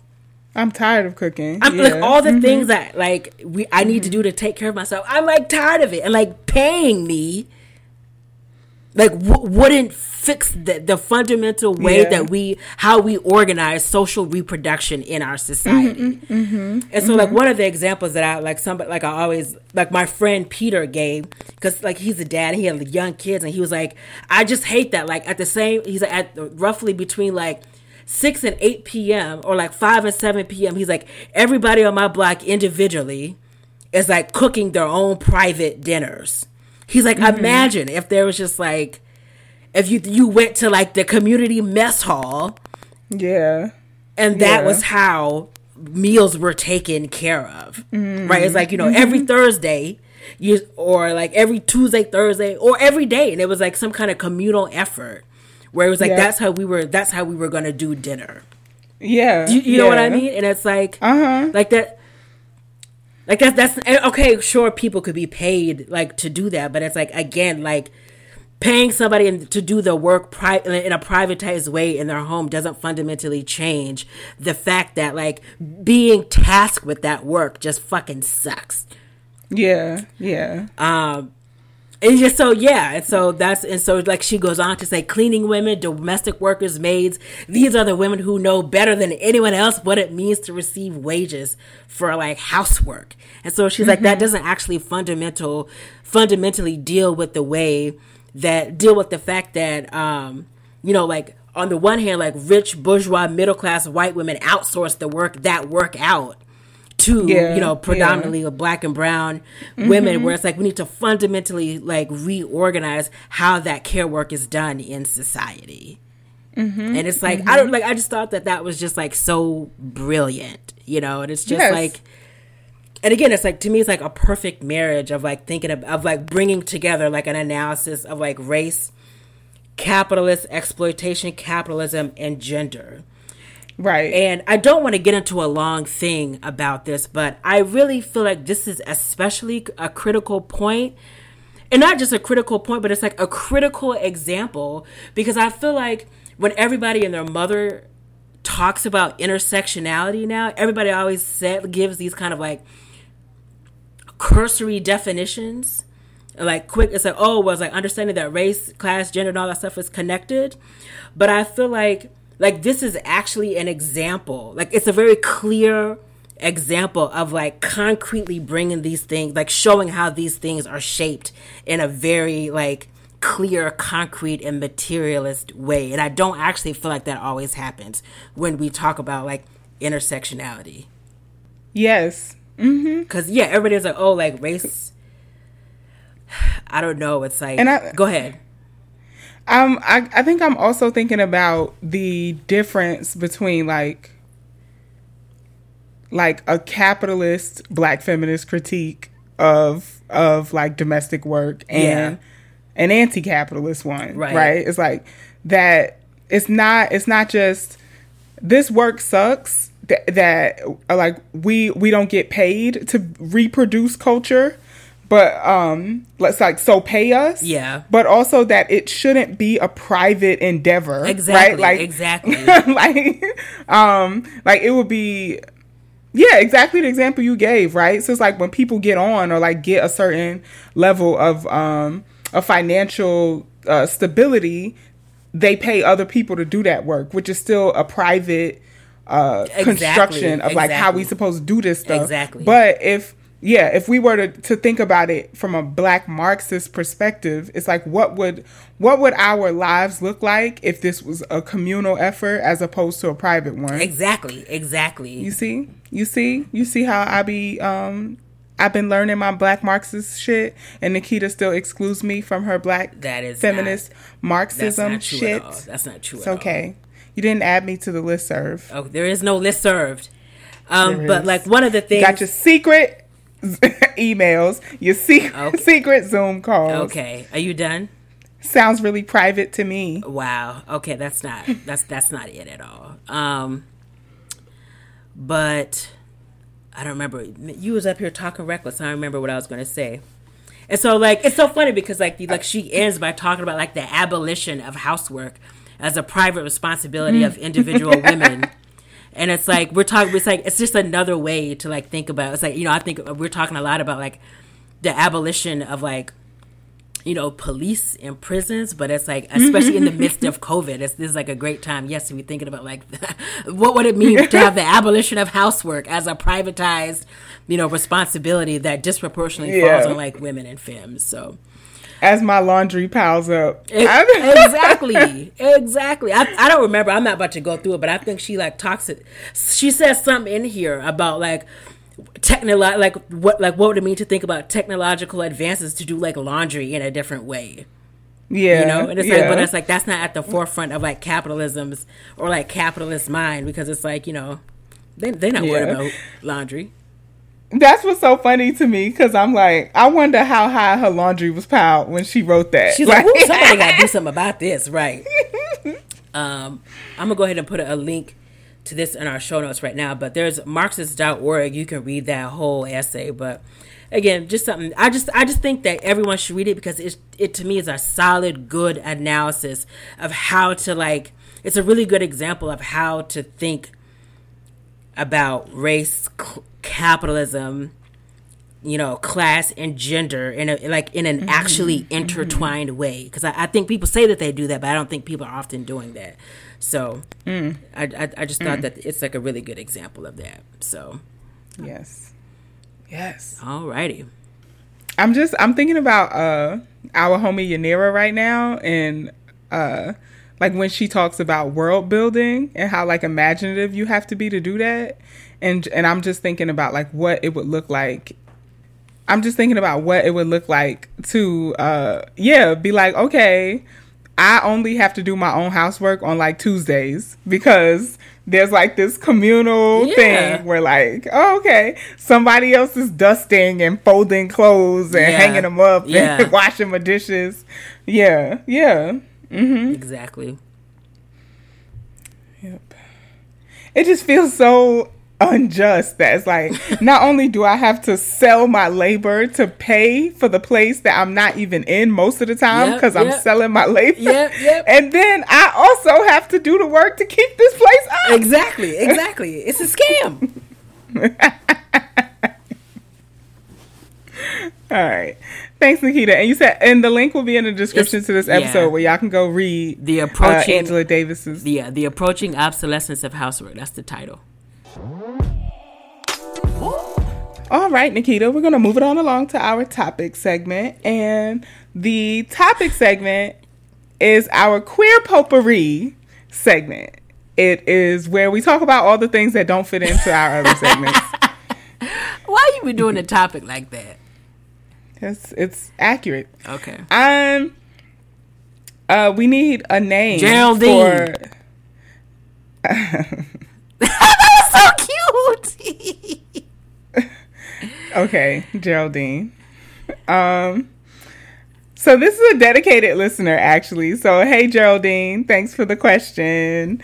Uh, Nikita, you want to read it? Yeah. So Geraldine says, "I hope this email finds you well, especially during these trying times." Uh, I was wondering if it was possible if you two could possibly make time uh, to talk about coping with being single during COVID 19. I am just personally experiencing the sadness of being single, not wanting to put myself out there, and I have a feeling I'm not the only one. Uh, I know this is out of the blue, but I wanted to inquire. Thank you for your time and mm. your consideration. All right, Geraldine. Oh, Well, it's not. You know, it's never out of the blue. We love hearing from y'all. Yeah, so exactly. Uh, we we thank you for the inquiry, and also, yeah, I know about that uh, solo single life through quarantine. Yeah. You want to say more, or you want me to start? Oh yeah, I was. I was. I always start, start. So I was gonna try to pause and see if you wanted to uh, go first. No, I'll follow your lead. I've got some Okay. thoughts about this. Oh, me too. So I was just gonna give like tips of things that I've been doing. Uh, I don't want to say cope, but like to deal with um, quarantining by myself in my apartment and not having like a bay through this. Uh, so the first thing is um social relationships of every kind. Absolutely. So, yeah. So, like, I think it's real easy because we live in a society that prioritizes romantic sexual relationships above all others, right? So it's like real easy to be like, "Oh my god, I'm a lonely ass bitch because I don't have a bae Yeah. right now." And you and you you ignore the like friendships, the the siblings, the cousins, Yeah. the classmates, the teachers, Yeah. the you know the the tra- the trash pickup person that you always say hey Yep, to yep, yep. who who like actually make your life bearable on a day to day. Yeah. Um, and so whether in quarantine or out of quarantine, I always have to remind myself of that. It's like um, a relationship, an intimate, sexual, romantic relationship isn't the only kind of relationship that I need to be worried about cultivating in this time. Yeah. So, um, yeah, I mean, I've even said it before. It's like, yes, I I have amazing friends. I have dope ass friends, blah blah blah. But like, this is a different type of loneliness. Like when you don't have a a, a, bae, and yeah. that's something that you want. Um, but in moments where I felt the most isolated, it's always been my friends who have made me not feel that way. Yeah. Even when I've been in a relationship. Yeah. Right. So um, so that's one thing I would say. Don't ignore the other kind of relationships uh, while navigating singlehood and quarantine. Uh, the other thing that I've done is, yeah, it's um, I can relate to what you shared about not wanting to put yourself out there because of the endlessness, what what feels like endlessness of quarantine. Um, the other day I tweeted, I was like, "Am I the only one still quarantining?" Because it's just that. like everybody, every it looks like from from folks I follow on social media, it looked like people are not only having large gatherings, but like going to parties and clubs Yeah. and bars. I'm like, what? We doing this? Not Um, I. Not I. no, no, no. Um, yeah, so I get the like fear of wanting to put yourself out there, but I would just question like, do you have that fear even when it's not a global health crisis?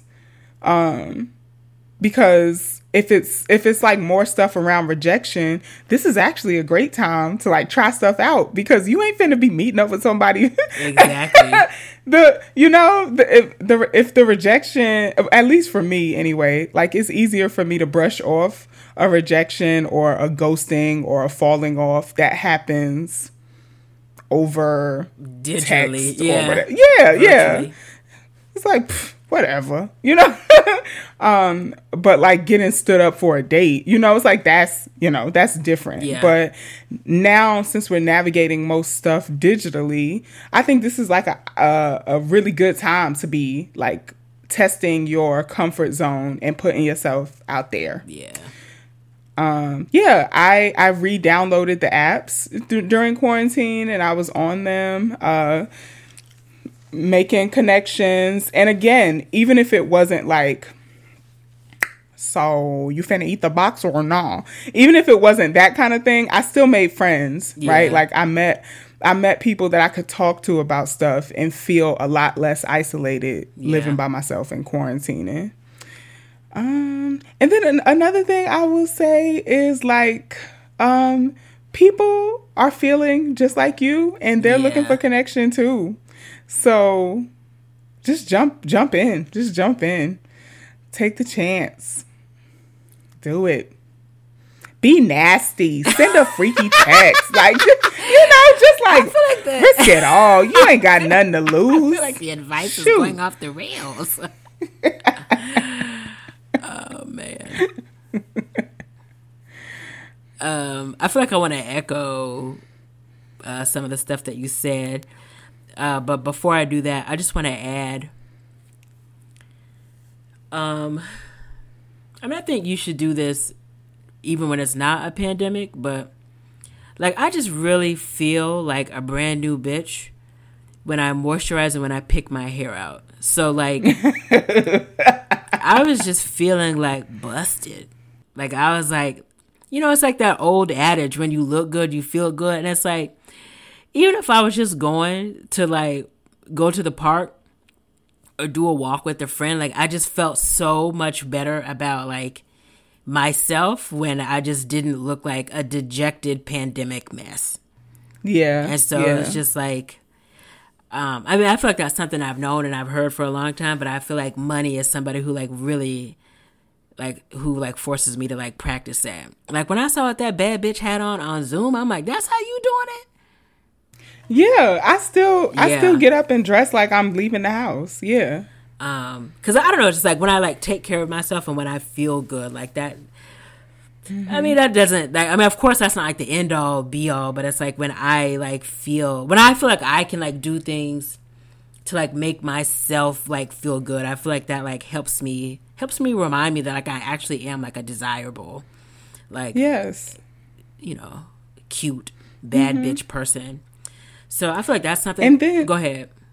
Oh, I was just gonna say, and then you have a look to like take a selfie, yeah, and upload it, and you know, yeah, exactly, get the likes and the hearts exactly. and the uh, slide the DM slides, all that stuff. And yeah. So I just feel like like just really I know that this is a cliche and it's like sometimes I get frustrated with it because it doesn't do anything to like allay the immediate sort of loneliness that you might be feeling mm-hmm. from like not having a babe. But I mean I think Hanifa said it when she was on, but it's just like I really do feel like it's hard, but just like those small things that you can do to like reinvest slash invest um I kind of hate that that language of invest, but like to like pour back into yourself is like really, really, really, really, really, really like critical and important.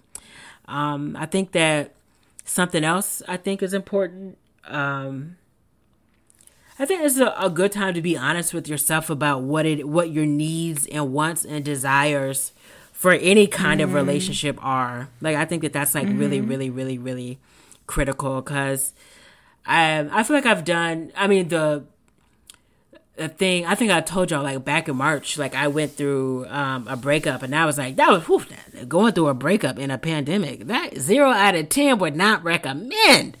but um, I feel like what was helpful about that, and what was like beneficial to me about that, is that I feel like it really forced me to be like honest um, with myself about the things that I actually wanted and the things that I actually need mm. needed from um, any kind of like you know partnership, any kind of relationship casual or otherwise and i feel like i had to be like very clear like one it's like it's not really a surprise mm. but like one of the things that i have like learned about myself that i like i've had to like commit like i had to be honest with myself about is that like like i actually can't do like I don't need to be like run away, get married, or like run away and be like partnered. But it's like I really needed something. I really need something that's going to have substance. Like I like yeah. I like I can't actually. There's certain kinds of like casual things that I just can't do, and I'm like like oh like yeah. that's that's something that like I've learned about myself, and it's like I feel mm-hmm. like the mm-hmm. more of that like self discovery reflection that you do, it like only sets you up to like have the things that it is that you like actually want because it's like and then also like thinking about like what what is it like what are those things that you're actually wanting because that's like if you're not in tune with that then i feel like that's when like the problems arise you know what i'm saying you're just like yep. oh if i'm just looking for any you know warm body with a pulse and not yeah. thinking about all of the other things you know that you need that like nourish you in like a you know any kind mm-hmm, of like romantic mm-hmm. way then it's just like a recipe for disaster so Yep. Those are the only other things that um, that I would add, but I, I really like emphatically underscore the other stuff that you were saying though. Um, money. Yeah. Yeah. I think I just wanted to uh, affirm the struggle, if that makes sense. It's, it's fucking hard. Yeah, yeah. Like, um, this is something that me and Nikita talk a lot about off mic, but uh, like, dating is hard for everybody, sure, but there's just like this uh particular structural uh, hardness to being a black lesbian and trying to find a bay. And that's in non-pandemic um, times. And that's not that's yeah, that's yeah. just regular yeah. times where I can go yeah. do whatever the, I want to do and thought and bop freely and without a mask on. And so to like be to already be facing all of that and then the elements of uh, social, social, distancing, yep, keeping yep. yourself safe. Yeah, it's like it's a lot because I think a scary thing for me. Um, I think it was maybe like the third month of quarantining was like this is how is this much different than like yeah. my dating life anyway you yeah, know and it's yeah. like that that that like kind of rocked me a little bit and um and i also i guess i just also wanted to say that because you know i like the rest of like black folks these days have been watching the like early 2000s sitcoms and um a lot of people are giving all of these you know like i think kind of lazy critiques of girlfriends of like oh wow why is the whole show about them trying to find relationships yeah. like trying to um, I think there is a valid critique there about Lynn's character was absolutely should have been uh, queer because yeah. it's definite. She's definitely a queer coded character, but it totally makes sense to me that when every other part of your life is popping, you have amazing friends, you have good, you have a good job, yeah. you got all this, thing, you know, uh, healthy relationships with your families, going to therapy, working on yourself, yeah. and and and yet, right, like that. That other thing is, feels elusive it right, right. Yeah. Yes. Um Diamond talked about this uh, when she was on Inner Hoe Uprising, just like that love being elusive. Absolutely. And I think that, uh, yeah, just like black queer women just experience that. I think at like I've you know I haven't done the research, but I would I would uh, argue that we experience that hardness on a higher like level. Yeah. Yeah. Like at higher rates than like other demographic racial demographic yeah. sexual orientation yeah. groups or whatever whatever and yeah i just think add to that i'm i'm also that was like a self discovery for me too that i also can't do casual like yeah. i i feel connected and attached and want something with somebody that i'm gonna be lovey dovey with. Yeah, you know, yeah, it's like, I, yeah. I I can't just be like, yep, yeah, just come through, knock the cobwebs off, and go. Yeah, yeah, yeah. Like I wish I was oriented like that, but I'm just not. Nah, like I, and that's okay. I yeah yeah yeah yeah. So, hmm those are my suggestions for being single in quarantine. Same. Hope it helps. Let us know. Yeah. Yeah, what have how, what have y'all been doing like the singles in quarantine? And um I don't I don't know if Geraldine uh it lives alone, but also living alone living too alone, and yeah. being single in quarantine. Yeah. Yeah, it's like uh have you been thinking about like relationships, datings? How have y'all been doing it? You know, I was really out there in the the Zoom dating world for a while. Yeah. Um, so yeah. Let us know if y'all have tips for Geraldine. Please, too. yeah. All right. And last but not least, we're going to move it on along to our Curved Chronicles curved, segment. Curved, curved, curved. And Curved Chronicles is the segment in which we talk about our dating woes and wins or your dating woes and wins, which you can submit to queerwocpod at gmail.com. Uh, Nikita, do you have any Curved Chronicles? What's the what's the you know the dating game been like for Keith the freak? Uh, I'm, I'm talking to somebody. You always talking to somebody. That's not true. That's not true. You a user. That is not true. A queer WOC quiet storm indeed. Uh, yeah. So that, that's all. That's all I'll say for now. I'm, I'm talking to somebody. You that's you can't you can't do that to us. Come on now, Nikita. No, no, no. You don't uh, see. All right, you don't have to give us like details. I know how you feel about speaking on things and then blah blah blah blah. blah Exactly. Whatever. But like, how did how did this initiate? This is related to the topic. How you you were single now you're talking to somebody. I mean, yeah, you know. It was it's it was a little it was unexpected. And I, I'll just say that. this is not a curved chronicle. This is a curved crumb. wow, wow. Um, uh, so I, I, I don't feel satisfied with that, but sure, Nikita. And just so y'all know, she not just doing this on mic. This is also what it's like to be her friend. That's not true at all. You'd be like, "What? That happened? What?" You, Nikita, just have a whole life that you don't know about. That is not true. Anyway, Yeah. do you have a you have any curved chronicles you'd like to share? Not with you. I'll share them with my real friends who tell me about their love lives. Okay. Um, I kind of had like a question. All right. What's the question? question question to the queer white community what is it when somebody checks all the boxes right like they have everything on your list of like oh i'm looking for this in a partner and you just don't feel it like it just feels home girly. it doesn't Yeah. feel It don't it don't slap. it don't, yeah. Like, You gotta have the slappage. oh my gosh, if you don't stop with this slap, what you been slapping? You been slapping stuff? That's that's funny. She she just rubbed her chin like a true fuckboy. Stop that. So anyway, that's it's not enough. Those are the basics, but it's like you have to have chemistry. Like all meeting But all those requirements does not make chemistry. It's like how people interact. Like I'm not even this kind of person. I can't. I'm about to vomit. But it's like people like how you like vibe with somebody is like key. You can't write that down. You know. Like you can't say I need X, Y, and Z vibe. I mean, you could say like like I want a vibe, but it's like the chemistry is a real thing.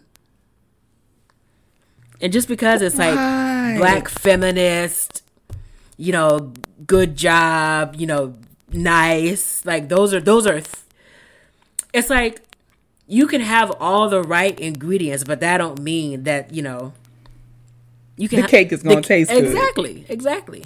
You still gotta, you hmm. know, prepare the things in the right proportion and make sure that the hmm. heat, you know, was on the right set. Oh my gosh, she's so proud of herself about that. Um, so yeah, yeah, I guess. what do you mean? That's Yeah, it's not like a. I filled out the I know, I know, I know. Relationships aren't formulas. I can't uh, you algorithms. know. You're such a fucking math Yeah. nerd. You're like, well, y equals mx plus b. You're freaking nerd. Oh, nerd. yeah, yeah, yeah. I'm just like, why does this feel so? yeah. You got to have that certain je ne sais quoi. Yeah, and that's that's like not capturable. Yeah, yeah, When you're like, exactly. oh, I want a partner with like these qualities because Yeah. qualities don't equal chemistry. Exactly. The qualities are important, but they're not enough. Right, right. Yeah, I think Gotta have that um, slappage.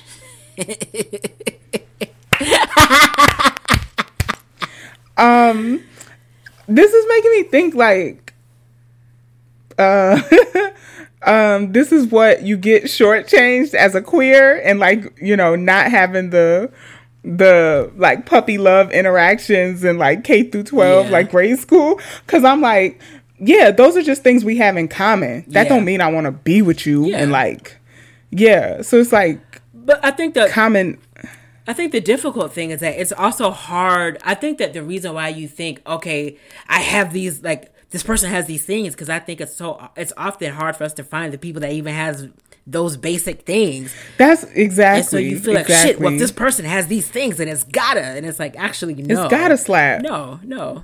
I mean, think about it. I mean, I'm not. I'm not even gonna like tell the listeners the stuff that you were uh, saying about me earlier, but like, I mean, think about why you and I are friends. It's like we have things in common, but mm-hmm. you know, it has not the the slappage has not existed between us.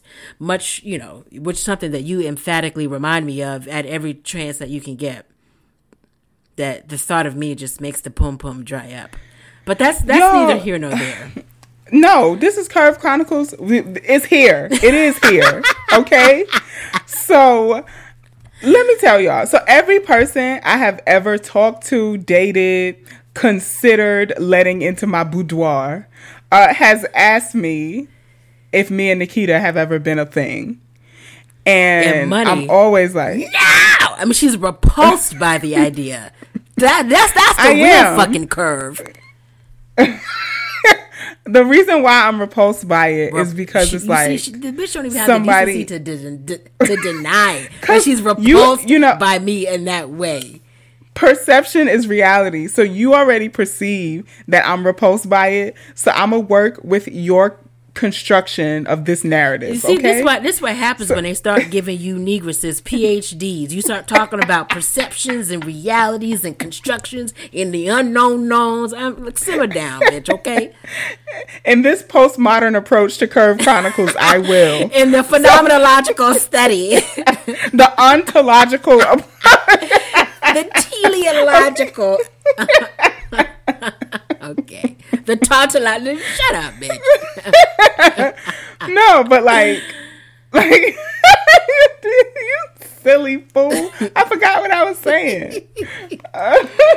Perception of reality. Oh, but yeah, but the reason why I get so uh, about that is because Nikita is like a sibling to me and like the thought it's it's like that same thing it's just like the thought of somebody asking you if you ever hooked up with your sibling is it, that's the reaction i have it's like what like nikita's my sister what and you're, and you're Nikita good looking sister because because Nikita is um demisexual. That's not she gets that's really, not true. I never identified as such. Go ahead. Oh, I, I apologize for mislabeling you. That's right.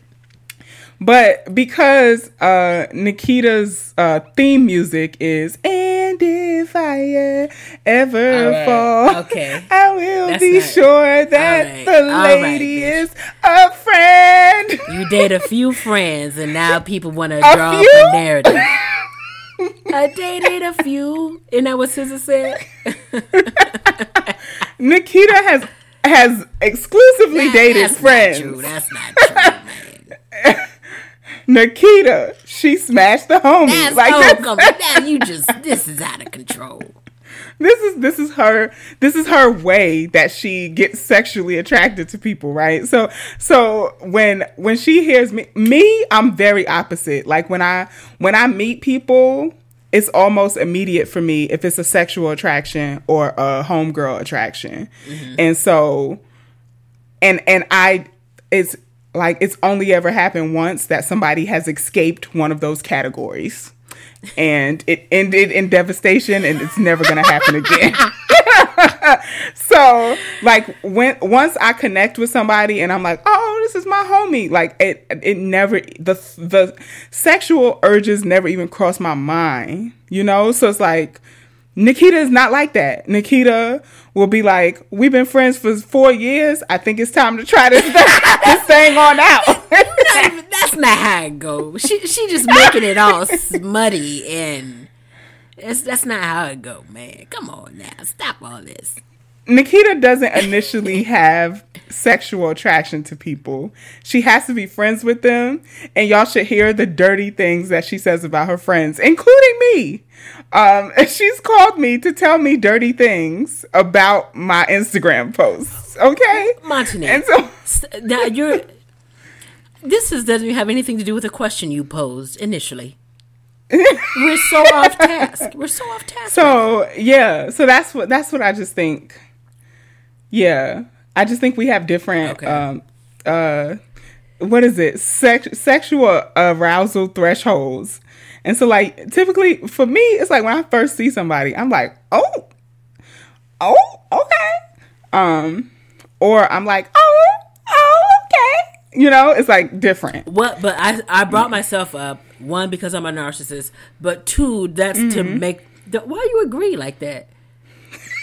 You like mm-hmm. anyway, but to make the point that like I feel like I check all the boxes. Yeah, you and, check all the boxes. But there's yeah. no uh it, it don't slap between us. It's no electricity. Okay, yeah. I mean, it's like yeah, you know, it's like a D volt battery. it ain't no electricity. Come on now. I just feel so curved right now.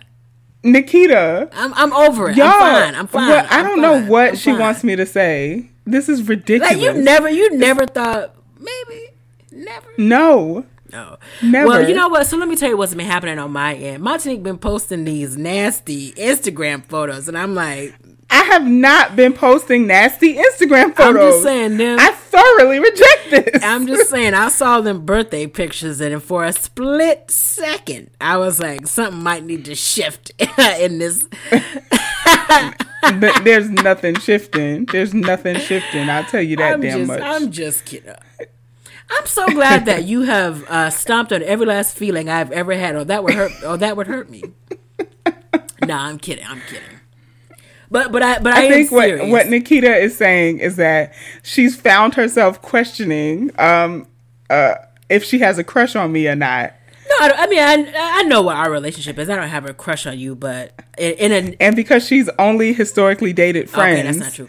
The, she's the point, like, well, Montanique's the next friend. I mean, the, the time is ticking. I'm the only friend you have left that you haven't tried to date. Oh God, that's not even true. You just make me sound disgusting. Like I'm just running through my friendships. Uh, well, that's not true. I've dated what three, four friends. And how many relationships have you had? I don't. Three, I don't four? think we need to get into the denominators. I was just gonna play a nice numerator game. All right, N- Nikita, four out of four that's, equals all. That's no, that's come on, that's not true, man. That's not. It's hundred percent. It's hundred percent. It's not. yeah, but yeah, I get what you're saying. It's like, yeah, all of my friends check all the boxes, yeah, right? Don't you know? But there's no like, yeah, yeah, yeah. None of that erotic or romantic chemistry. Yeah. Yeah. Cause I was like, you know, I was like talking to somebody and I was just like, you're, yeah, you have like all the things, right? Like, like you mm-hmm. have all of the things that I would like look for or want, have written down in my diary that I want.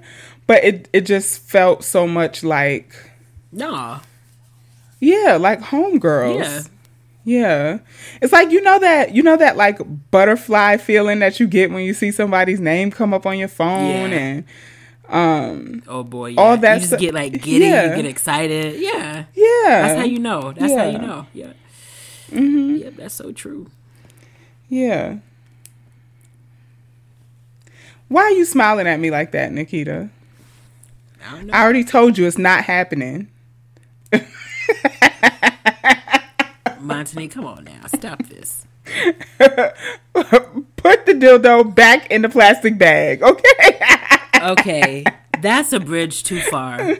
You're out of line right now because I took it out of that plastic bag because you shamed me for that. Oh, oh, and also because Sasha hooked you up with a toy bag. Yeah, thank you. Because that, well, I think I was using like a DSW shoe bag. well, when I get my um my dragon dildo, I'm gonna get a toy bag too. Oh I told you, like the Night King one yeah. that I wanted. Yeah. yeah. Well, that just made me dry up, which is my yeah. There's there's no slappage here because I'm like I'm not even remotely turned on by that at all. I'm like I'm just see, like this see? is. Right. Our kinks don't play well with each not other at all. Put yours. So I just want to shout out all the people out there watching um, Elf dragon, uh, fairy. Okay, I think that this is a good time. Mystical to, this porn. is a really good time to wrap up. So keep your World of Warcraft porn fantasies to yourself. this actually has, uh, nope. Nobody. You, I I don't need further exposition. This is mm-hmm. clear that there is no slappage between uh, oh, money and uh, keep the freak Uncle Nick here. Mm-hmm. All right. You check all my best so, friend boxes, and that's all that matters to me. Oh, it's a lot of box talk for no sexual action. Gosh. Well, I've, I've, I've I tried to shoot my shot. Let me stop, because people are gonna be like, "What's going on here?" You, you shot your shot, and guess what? I Reggie Millered that shit. Yeah, because it was probably an airball. Just fucking brick. Uh, you you can't keep using uh basketball references when you don't know who Reggie Miller or Cheryl Miller are. So. I know that Cheryl and Reggie are both two critical basketball phenoms. okay, Nikita. All right, y'all. Um, and Nikita's been back for this episode. Yay. This has been another episode of Queer Episode 94. 94. 94. That's amazing. Oh my gosh. How many episodes have we done um, together? Like 50? Queer WOC is a millennial. 1994. Okay. Yeah, I think you came on around 40, 40 yeah, 30, Damn. something in there. Yeah. Yeah. And, you know, all the ones you've missed, maybe you've done like 30. Okay, this has been fun. and this is why there's going to have to be a women of color queer show because Monty be working my everlasting nerve. Y'all know y'all would never get episodes if it was Nikita's yeah, podcast. If, if it was my so. podcast, I told you they would get quarterly five hour podcasts that would not be edited and that would be me entirely too close to the mic. All right, y'all. Don't forget, if y'all want to help with the front end of Queer WOC, send us an email to queerwocpod at gmail.com. Uh, we need help critically. Um, and yeah, we're just trying to bring y'all the best Queer WOC uh, community content that we can. Indeed. And this has been Money the Mourner, uh, um, an- another uh, soulful celebration of all the folks we've lost this year. Mm-hmm. And this has been uh, Night Shift Nick. And you just listened to Queer WOC the podcast.